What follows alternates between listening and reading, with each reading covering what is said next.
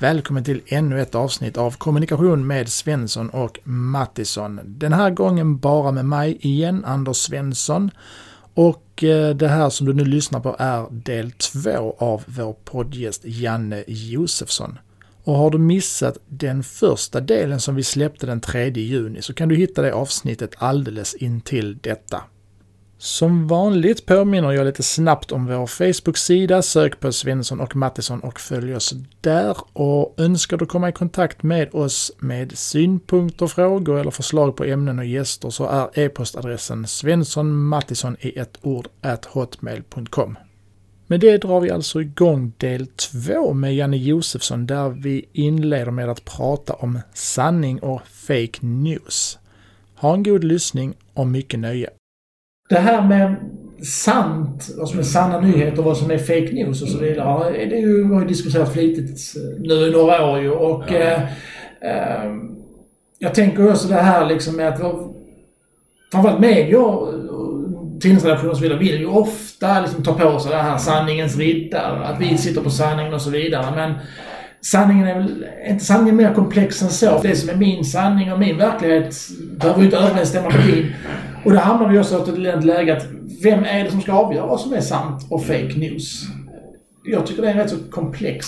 I grunden är det väl publiken som avgör det och vi kan ju, jag menar, jag, att när man sitter i ett redigeringsrum så är det nästan som att också kunna ha en trollerilåda framför sig. Alltså jag kan slå sönder skallen på dig och få dig att tro saker som inte behöver vara sanna och sånt där. Så, och, och därför är det ju återigen så jävla viktigt med en djävulens advokat som liksom du vet, det behövs patos, det behövs liksom det här ska vi nu, men det behövs också eftertanke, kyla, herregud, vad är, är detta? Har den här personen verkligen fått fram sina bästa åsikter och alltihopa det här? Så att eh, jag som vet hur det går att göra grejer och vi har ju, eh, det är lättare att se när andra gör sådana här bländverk liksom, som eh, egentligen inte är en historia, men det ser ut som om vi har historien i historien helt hemma. För vi har ett antal saker som all pekar mot det. Eh, jag menar ta alla de här programmen om Palmemordet. Jag vet inte hur många vi har pekat ut både eh, högerextrema poliser och eh, ja, det har varit allt möjligt. Men det, det, det, hela skalan? Ja, hela skalan. Ja. Va? Och det, man är helt, man är helt, jag menar, ta Oliver Stones film om Kennedy-mordet. Jag menar, eh, om han skulle... Han, han, kan göra en film där jag tror att det är jultomten som har eh, mördat Kennedy. Alltså det, det, det går med eh, det här mediet att eh, slå sönder skallen på folk. Och därför är det så jävla viktigt att, eh, att vi har Och sen är det väl det att Nej, vi kommer kanske inte fram till exakt det, du säger. Vad är sanning och vad är, san vad är sanningen om den här människan, det här företaget, den här skolan, den här företeelsen? Det, det kommer alltid kanske råda delade meningar, men vi måste ändå försöka söka den va? och inse att eh, det är det som är vårt uppdrag och att det i sig eh, ska hålla då för, jag menar när vi har eh, svart på vitt att eh, man fuskar med köttet och sånt där. Då har, då har då är det inget snack om det. Det hjälper inte vad de säger då. Eller Paolo Roberto, han har tagits på en bordell. Han kan ju inte bara snacka bort det. Ja. Eh, sen kan han ha eh, förklaringar hit och dit och, och så. Men, eh, men eh, det, det, det är väldigt komplext. Och, men jag skulle säga att det finns en medvetenhet i detta idag i alla fall på, på de relationer jag har jobbat med att eh, se upp här nu och kolla. Men det är också det här med, man införde någonting på Uppdrag granskning som heter line by line, det vill säga varenda sakligt påstående ska kunna bekräftas ordentligt. Men det är ju de sakerna som inte finns med som kanske gör hela historien helt annorlunda. Det är ju där, det, är, det är ju där komplexiteten, det är ju där, hur ska en redaktör veta det som inte har hela bilden, har inte sett det. Eh, du kanske gör en timmes intervju och tar med två minuter. Är det en rättvis bild av den här männen och människan och sånt här? Så att, uh... ja, det finns så mycket lager på en, på en ja, sanning och så vidare och därför så är det ju visst, det, det finns uppenbara fall där, där det är tydligt vad som är sant och så vidare mm. men, men de flesta sakerna är ju en väldig gråskala mm. där det mycket är upp till publiken, precis som du säger. Och Därför kan det lätt bli farligt om en, om en redaktion eller en tidningsredaktion, eller vem det nu kan vara, inbillar sig att det är vi som är sanningens riddare. Det vi säger och tycker och tänker är sant. Det alla andra tycker tvärtom är fake news. Det är farligt också att ha den ingångsbiten, för då slutar du ju vara lyhörd och ödmjuk någonstans också. Men då blir det ju också den här ytterligheten, alltså det som föder den är, alltså om, om man nu i, i media hade svårt att våga ta upp eh, till exempel hur var det med tiggeriet där det liksom bara var antingen svart eller vitt. Va? Eller eh, sånt där. Om då eh, etablerar media så att säga, det fanns ju till exempel en undersökning som väldigt många hänvisade till, som vi gjorde på Oslo universitet om tiggeriet. Som var, eh, de hade skickat ut studenter till Köpenhamn, Göteborg, Stockholm, Oslo och, eh, den undersökningen visar att det fanns inget organiserat tiggeri. Men om man tittar och dissekerar hur den gick ut, hur den gick till, så hade man skickat ut studenter som hade ställt frågor till folk som satt och tiggde. Är du en del av en eh, kriminell eh, organisation eller något sånt där? Och ingen ifrågasätter, det, det då rasar ju hela det där då. Och, och det innebär ju att eh, om då eh, människor tycker att det här vågar ni inte ta i sånt där, då slår det åt andra hållet. Va? Och det, då förstorar man det. Va? Och eh, media som liksom bara tar allt, eh, vissa av de här alternativa fria tider och allt vad de heter. Det är, liksom, det är hela tiden bara bombas med att eh, invandrare är kriminella och alltihopa. Ja, de är överrepresenterade. Och det är ju det, under en tid så vågade vi inte ens eh, säga det. Jag och Robert, eh, Robban Aschberg var ju tidigare var ju med i debatt för en jäkla massa år sedan. Eh, det jag hade gjort väl om eh, bistånds... Eh, det var ju... Eh, det var sådana som... Eh, de, de, de, tog ut pensioner från sina mammor som redan var begravda i eh, Serbien och sånt där. Man blev ju kallad för rasist och, och Robban gjorde något annat och sånt där. Så att eh, liksom om man inte ens vågar ta i de här grejerna det är det. Och då föder det den alternativa medien som, som blir liksom helt enkelriktad åt andra hållet. Liksom. Där man tror, så fort man ser en invandrarkille med luva så tror man att den personen är kriminell eller är med i något jävla eh, eh, kriminellt gäng eller någonting. Det där är ju livsfarligt. Och vi gräver vår egen grav om vi förnekar våran liksom, maktposition och, och att vi ibland har hållit igen mm. vissa grejer. Det slår åt fel håll. Så är det. Men just det här, så här med, med eh, för samtidigt som man pratar om fake news och så vidare så pratar man om det här med problemet med filterbubblor och så vidare. Och alla de här digitala medielandskapet har ju bara ut, ökat på det här med filterbubblor och så vidare. Men jag tänker också, och det är samma när du pratar så här med att det råder konsensus på många tidningsredaktioner och framförallt mm. inom public service. Men, men är inte det också en väldigt mänsklig sida vi visar för att, att just alliera oss med folk vi tycker är lika, alltså tycker precis som jag gör. Uh, för det har väl människan alltid gjort, tänker jag. Alltså vi, vi sitter väl inte Jag har i alla fall aldrig suttit privat och tagit en kaffe med någon som jag tycker har avskyvärda åsikter till exempel så är, är det inte lite mänskligt också? Att vi, vi söker oss ju till konsensusen och till det, det, är mänskligt, det är därför det sker och det är därför måste man se upp med det. Liksom, att, eh, det tror fasen att eh, umgås man med människor med ungefär samma värderingar och man har ju inte lust att umgås med människor som tycker att eh, Eh, svarta människor är inte lika mycket värda som vita människor. Jag har ingen lust att umgås med dem. Eh, så, och då umgås man med, med människor med ungefär samma värderingar i allt. Va? Och det är där man måste också svära i kyrkan, våga göra det.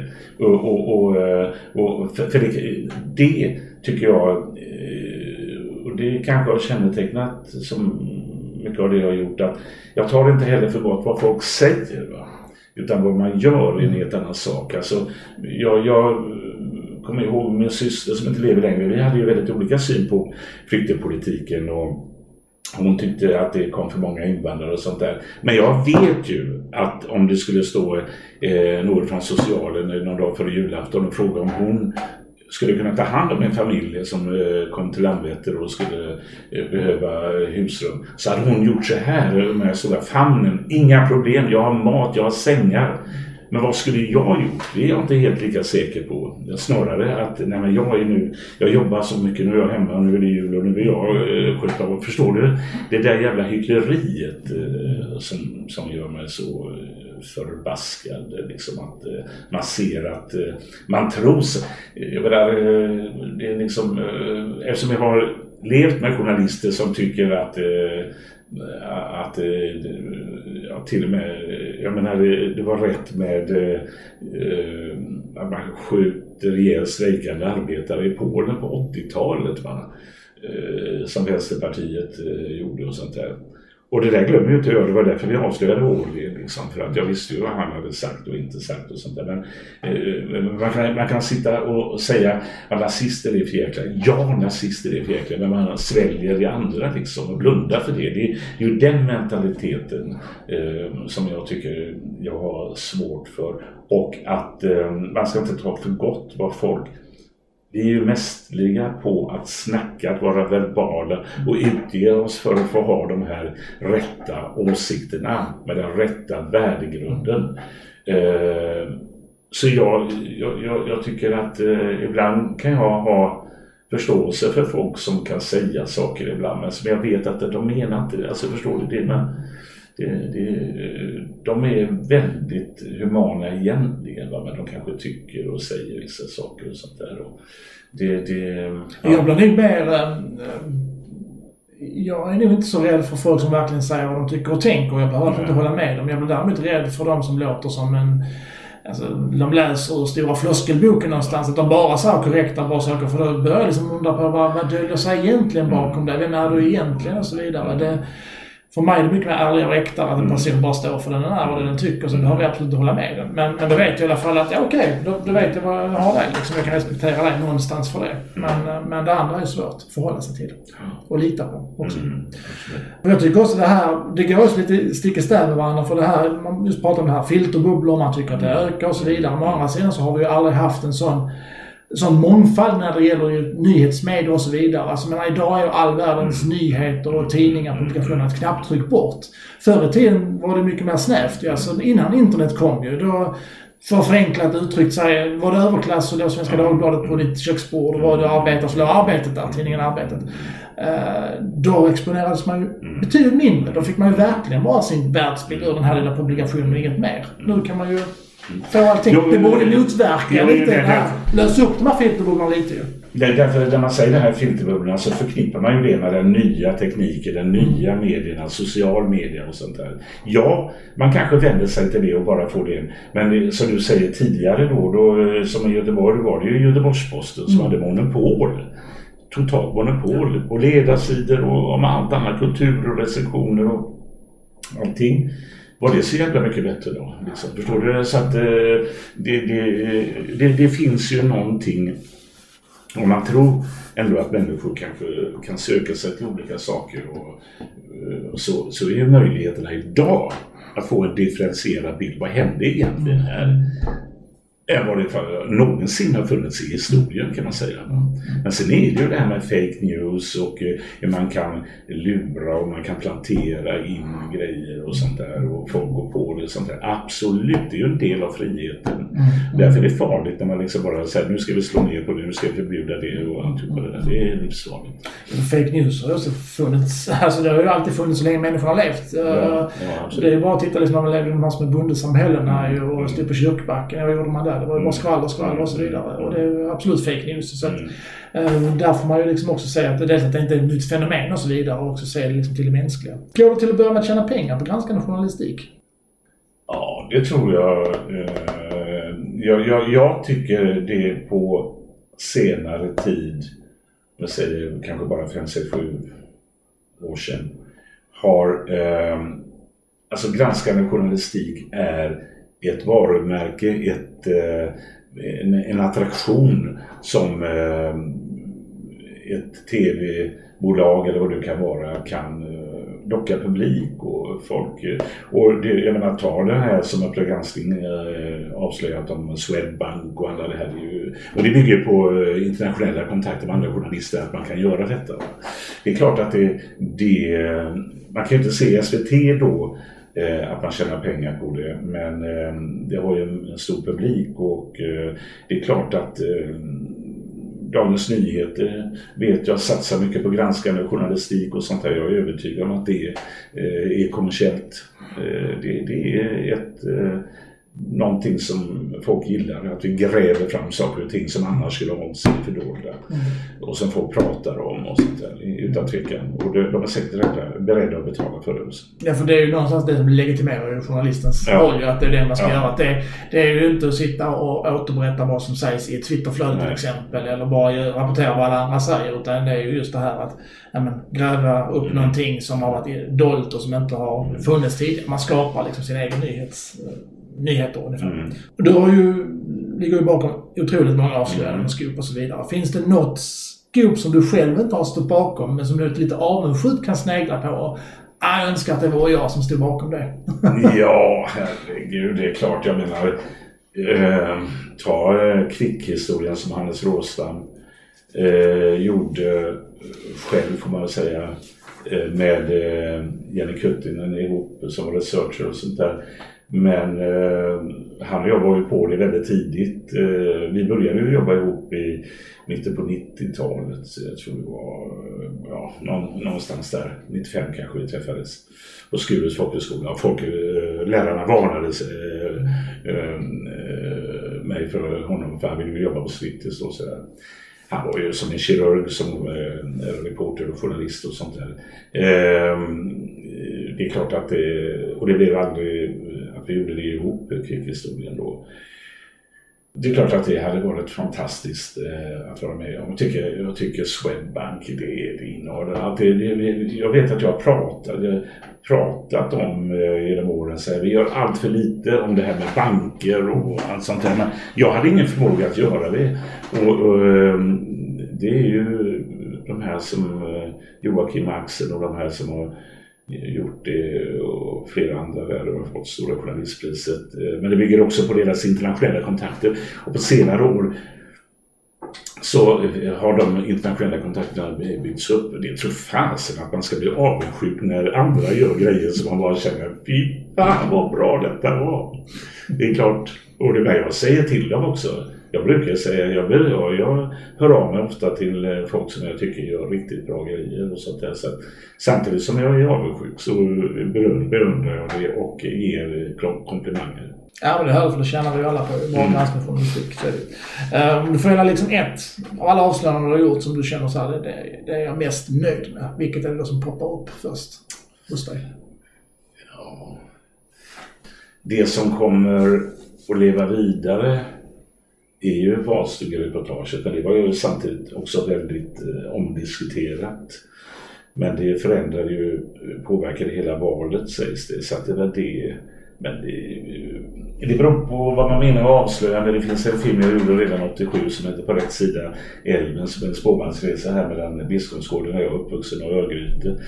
Det, är ju, det märker jag och det är en film som fortfarande lever. Det kan höra av sig folk eh, ofta. Liksom, kan, har du någon, jag har ju någon gammal VHS-kassett men kan jag få låna den och sådär. Jag tror den ligger delvis på Youtube, YouTube men eh, den försvinner ibland och sånt där. Så att, eh, nej men det är ju eh, fallet Louise i Vetlanda och jävligt starkt.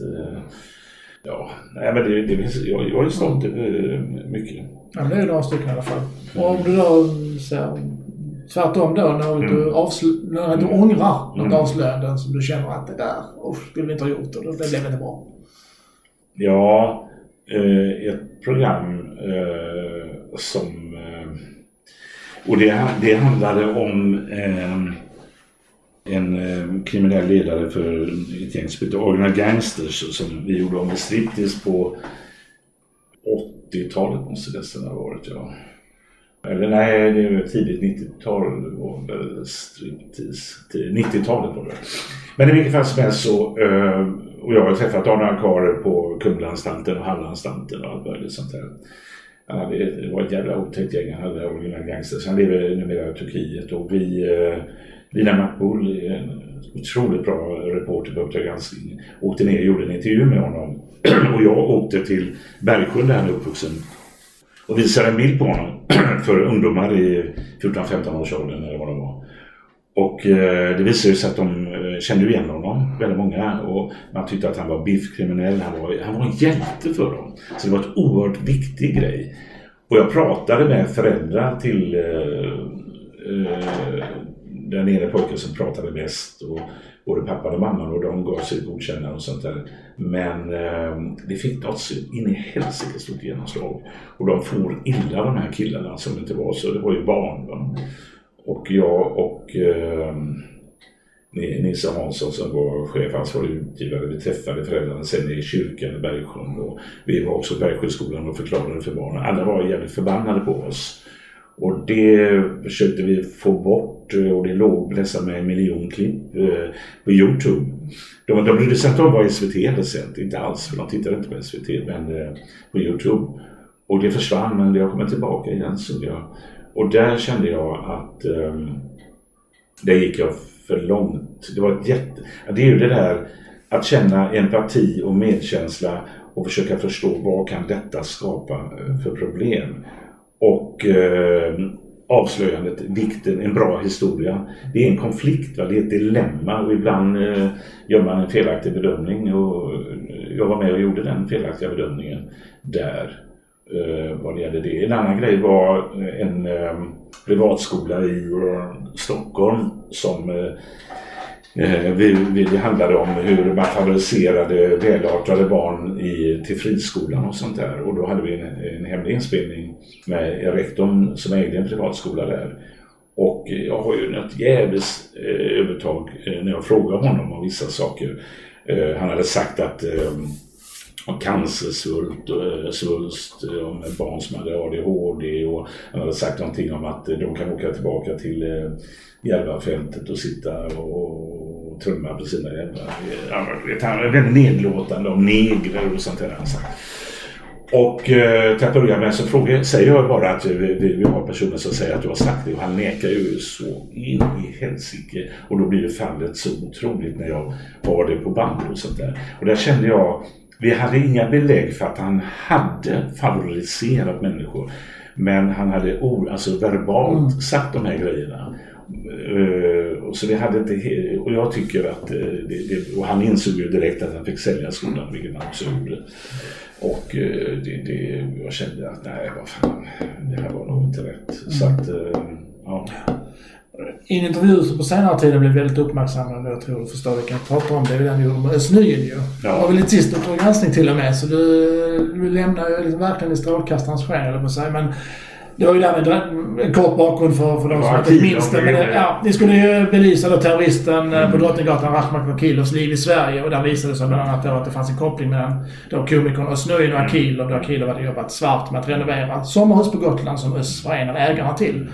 Jag måste säga att av liksom många intervjuer jag har sett så är det faktiskt en av mina favoriter. Mm. För jag tycker den är, den är enormt underhållande men samtidigt så är den fullständigt bisarr. Ja, den är helt bisarr. Det är det mest bisarra. Jag, jag, vet, jag har intervjuat, eh, som sagt var, eh, mördare, pedofiler, eh, nazister, eh, eh gängkriminella, eh, poliser som har gråtit i mitt knä. Alltså det, men det är nog den mest märkvärdiga, märkliga, bisarra intervju jag någonsin har gjort. Och den det, ju, det finns ju efterföljningar här som är Ja, alltså han går ju fullständigt bananas där och, och börjar anklaga mig för att mer eller mindre vara någon creepy man som, som ringer barn. Liksom. Den, den tar så otroliga vändningar hela intervjun. Det är därför jag tycker den är så underhållande och bisarr. För att bara vänta, vad händer nu? Mm. Vad nu som händer? Men sen gick han ju ut... Eh, för, först så... Han spelade också in i intervjun och det eh, kan vi aldrig förneka någon. Jag menar, vi spelar in och klart att de får spela in.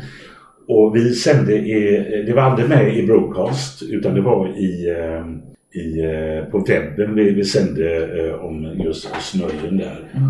Och det som fick igång mig att göra det var att han hade precis skrivit en krönika i Expressen där han ondgjorde sig över hur invandrare utnyttjas som svart arbetskraft bland medel och övre medelklass. Och det är precis det som sker i, på hans hus på Gotland som han äger ihop med sin syster då. Och eh, därför tyckte jag att den här dubbelmoralen eh, var viktig. Men han ville ju inte svara på frågorna. Och han la ut hela intervjun vilket gjorde det ännu värre. Liksom. Det märker han ju då att det var inte så mycket gilla-markeringar utan det var ju, och gillade ju att jag hade eh, tatt, eh, gjorde intervju med honom och sånt där. Och sen går han ut och ber om ursäkt och han skriver artiklar. Han, eh, han eh, kontaktar mig att jag ska vara med i deras eh, shower som han gör och säger jag vill inte ha med honom att göra. Sen lyckas han få in en jätteartikel i Svenska Dagbladet där det står någonting om att eh, nu har eh, han fått en upprättelse. Eh, bara eftersom systern eh, var advokat och det här. Och, jag har ju läst det, det är ingen upprättelse utan det, det, det visar ju sig att det var inte ens ett företag som gjorde det här. Och eh, Akilov var en av dem. Och det har ju också visat sig att han har, har vetat om, eh, kanske inte vid Akilov, det är ju inte så att jag, han försöker göra det också att jag skulle vilja eh, påstå att han ville finansiera eh, eh det här terrordådet. Det har jag, jag har aldrig påstått, finns ute på kartan att han skulle vilja. Men eh, den här dubbelmoralen. Så att eh, Nej men det är, vad fan ska man säga om det? det är, jag vet, jag vet om att det var väldigt mycket folk som kom fram och, och kommenterade. Och, och Ja. Finns det någon oplockad gås mellan er inom citationstecken från din sida? Nej, det var väl det här jag tyckte att när Svenska Dagbladet fick... Då, hade, då, då har han ändå bett om ursäkt ett par gånger för olika medier. Och då kom det... Han jiddr, Janne Josefsson jiddrade med fel kille. Jag tänker, är han galen eller vad är det liksom? Att be om ursäkt och sen komma med det och det här med att eh, leva med en eh, kulturskribent då som skriver det här får inga kritiska frågor och eh, att han eh, eh, just det här att han skulle fått upprättelse. Det tänkte jag, hur i helvete har de gått till att han har fått in? Och de, de ändrade det sen, eh, Svenska Dagbladet. De tog bort eh, den, det var i ingressen eller någonting. Nej men jag, jag tycker bara det jag har ingen eh, oplockad gås med honom eller vad säger man? Jag, jag, jag, jag, jag, bara, jag bara tycker fortfarande att eh, det är nog, om folk frågar vad är det underligaste du har varit med som journalist, så är det, och man undrar vad det är för, för typ av människa den här personen. Ja, som sagt, men jag har också sett x antal intervjuer också intervjuat otroligt många eh, mm. människor till höger och vänster. Men, men den fick en liksom, den, man reagerade på något sätt. Det, här har man aldrig sett förut, den här typen av intervjuer. Hur den tar sig uttryck och så vidare. Mm. Det är fascinerande någonstans måste jag säga. Så att den går att se igen. Ja, men den ligger på YouTube har jag sett och den har ju enormt mycket visningar. I alla fall flera klipp. Så att den, ja, ja, den lever väl kvar så länge. Så ja, det kommer den nog göra. Kommer nog inte undan det där. Så det, det, det är väl lite synd för men eh, så hade han ju rätt att göra bort sig. Jag tyckte han gjorde bort sig. Jo, vi ska prata då om eh, tänkte lite journalistiken och det här coronaviruset mm. då. För journalistiken är ju ofrånkomligen mm. Eh, en av alla branscher som eh, man undrar var ska det ta vägen det här under, under och efter coronaviruset och så. Vad, vad tror du att det kommer få för konsekvenser för, för tidningsredaktioner och mediehus? Den här störtdykningen på annonsmarknaden som vi ju ser bland annat, det är ju den som slår hårdast ju. Ja, ja, Och där man inte har en prenumerationsstock som mäter upp det ju. Jo, det slår jättehårt mot, eh, mot tidningar och eh, vi har ju redan en tidningsstöd som heter duga i det här landet och det förstärks väl här nu och eh, sen vad det får för konsekvenser överhuvudtaget. Alltså det, ju, det handlar ju liksom om hela demokratin. Eh, hur kommer den påverkas av eh, av, av detta. Jag menar det är ju ingen tvekan om att en diktatur kanske är, är skickligare på att eh, ta koll på sådana här eh, pandemier och eh, det, det, jag, jag, jag, tycker man, man vaknar till till corona, man somnar till corona. Men jag, jag, tänker väldigt mycket på vilka effekter det kommer att få överhuvudtaget. Och man är ju rädd för sin egen del. Ska man bli smittad eller smitta någon annan? Eller, och du vet barn och vilka liksom, skillnader när jag själv växte upp och liksom 60-talet. Allting var möjligt och det var möjligt och vi gjorde det möjligt och så här. Och leva i den här. Är det, är det här ett sätt för naturen att ge igen för någonting och sånt där? Och vi, vad, vad kommer detta att gynna och sånt där? Så att, eh, och, och det är också det vet vi fortfarande inte. Vi har, det är ju exempellösa eh, dö, dö, eh, exempellös dödlighet på äldreboende i Sverige jämfört med våra grannländer i alla fall. Va? Och, eh, där, eh, jag skrev en krönika om det där eh, och det handlar ju om, eh, jag skrev om Eh, att det är ett liksom, eh, skamlöst hyckleri att hylla vårdpersonal. För jag vet ju liksom hur, hur, hur man har skapat det här lågproletariatet som eh, eh lever under förhållanden där de knappt... Jag läste nu, eller det var en kvinna som ringde mig och berättade att eh, hennes bror då som har någon hemtjänst, eh, han sitter och syr ett skydd för hemtjänsten så att hon ska kunna ha det. Alltså det är ju helt... Eh, det, det visar ju vissa grejer som vi har vant till är fördolda. Vi har ju, vi har ju, de flesta har ju varit medvetna om hur det fungerar för äldre, vilken syn vi har på äldre och hur, hur, hur människor som jobbar för timme inte kan sjukskriva sig och alltihopa det här. Och eh, under en socialdemokratisk regering. Och det verkar ju som att de inte riktigt förstår att eh, de har blundat för detta. Jag brukar säga lite grann byta ut de äldre mot barn. Skulle mm. vi acceptera liknande grejer med barn skulle det bli ramaskri. Ja, ja om det här liksom var barn. Och jag menar, för mig är det ingen skillnad. Äldre ska tas om hand lika väl som barn. Nej, Nej. Alltså att jag, jag, tycker också att, uh, att kåren har varit lite väl följsam här. Men å andra sidan vet vi kanske inte riktigt. Alla säger som i slutändan kommer det inte dö fler här än gjort i andra länder i, i Norden. Så att, vi vet ju ingenting om det där. Men jag tycker ändå att man uh, kunde ställt mer kritiska frågor. Men det har, det har kommit mer och mer. Det har ju varit en del kritik också ehm, framförallt kring kvällstidningarna hur man, man tycker kanske att de har blåst upp det här, eh, bara bidragit till folks ökade rädsla och panik och så vidare med att dra på rätt så mycket i rubriksättningen och så sätter man, eh, försöka ragga pluskunder och så vidare. Eh, stämmer du in i den kören? Det har ju varit, även från journalistiskt håll har det varit kritik mot att kvällstidningar kanske lite för tydligt försöker kapitalisera på, på folks rädsla.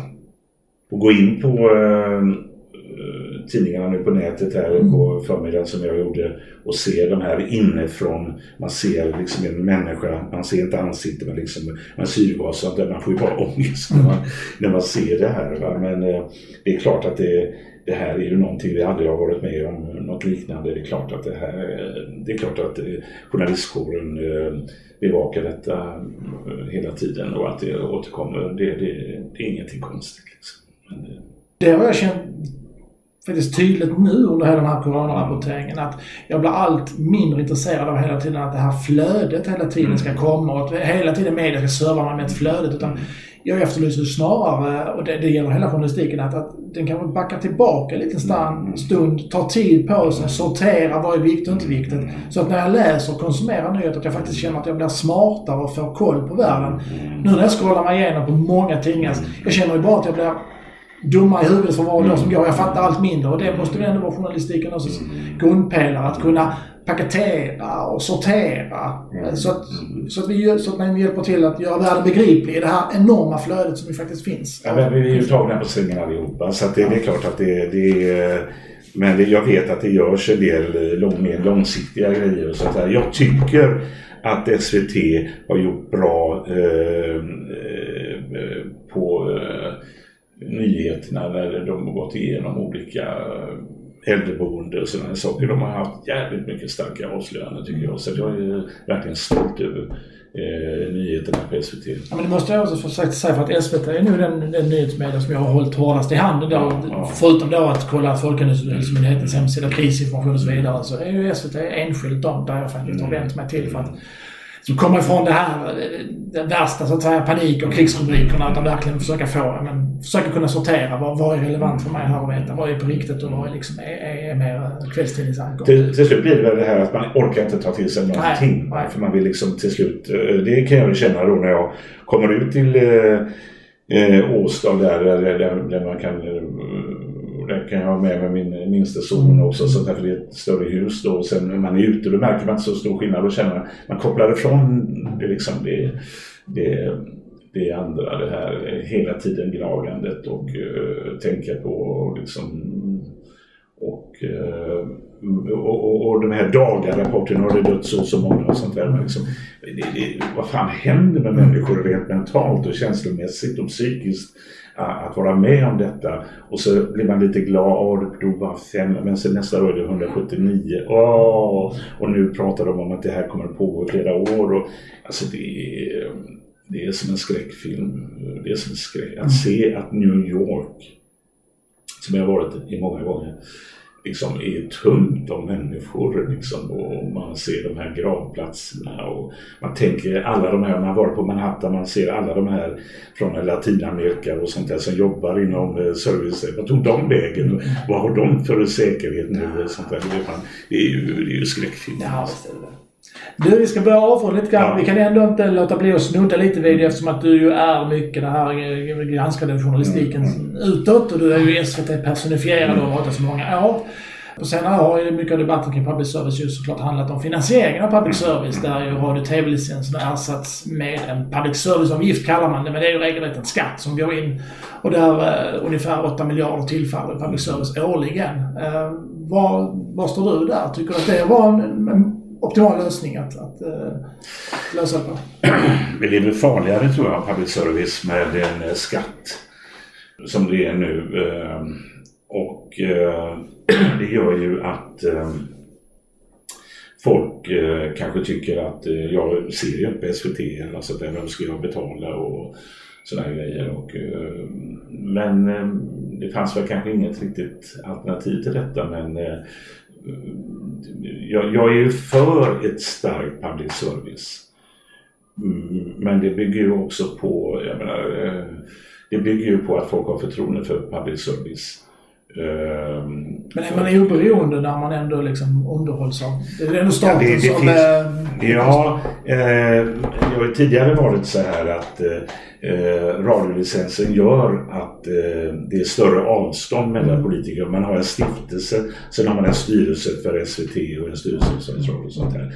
Nu kommer det närmare att politikerna, ja, vi kan få en politisk majoritet som tycker att vi ska inte ha en skattefinansierad och bara eh, fryser in i det. Och, alltså det, det samtidigt är ju det demokratin att eh, parlamentet ska ha makt men vi, vi kommer närmare makten. Och det kan ju tycka om en politiker som vill använda public service för egna syften, alltså som inte är demokratisk, som vill verkligen göra det till regimmedia. Jo men det har ju varit jättenoga med det armlängds avstånd. Det ska inte kunna liksom bara klubbas igenom på ett år och sådär.